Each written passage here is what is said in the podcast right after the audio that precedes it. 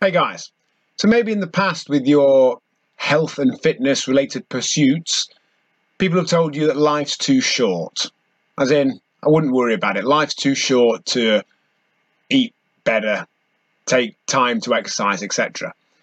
And the irony with that is when you think about it, what they're saying is life's too short to live longer.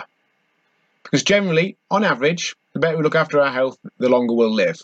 Not always, I know, you know, bad things happen to good people. People who look after their health and fitness sometimes randomly die for all sorts of various reasons.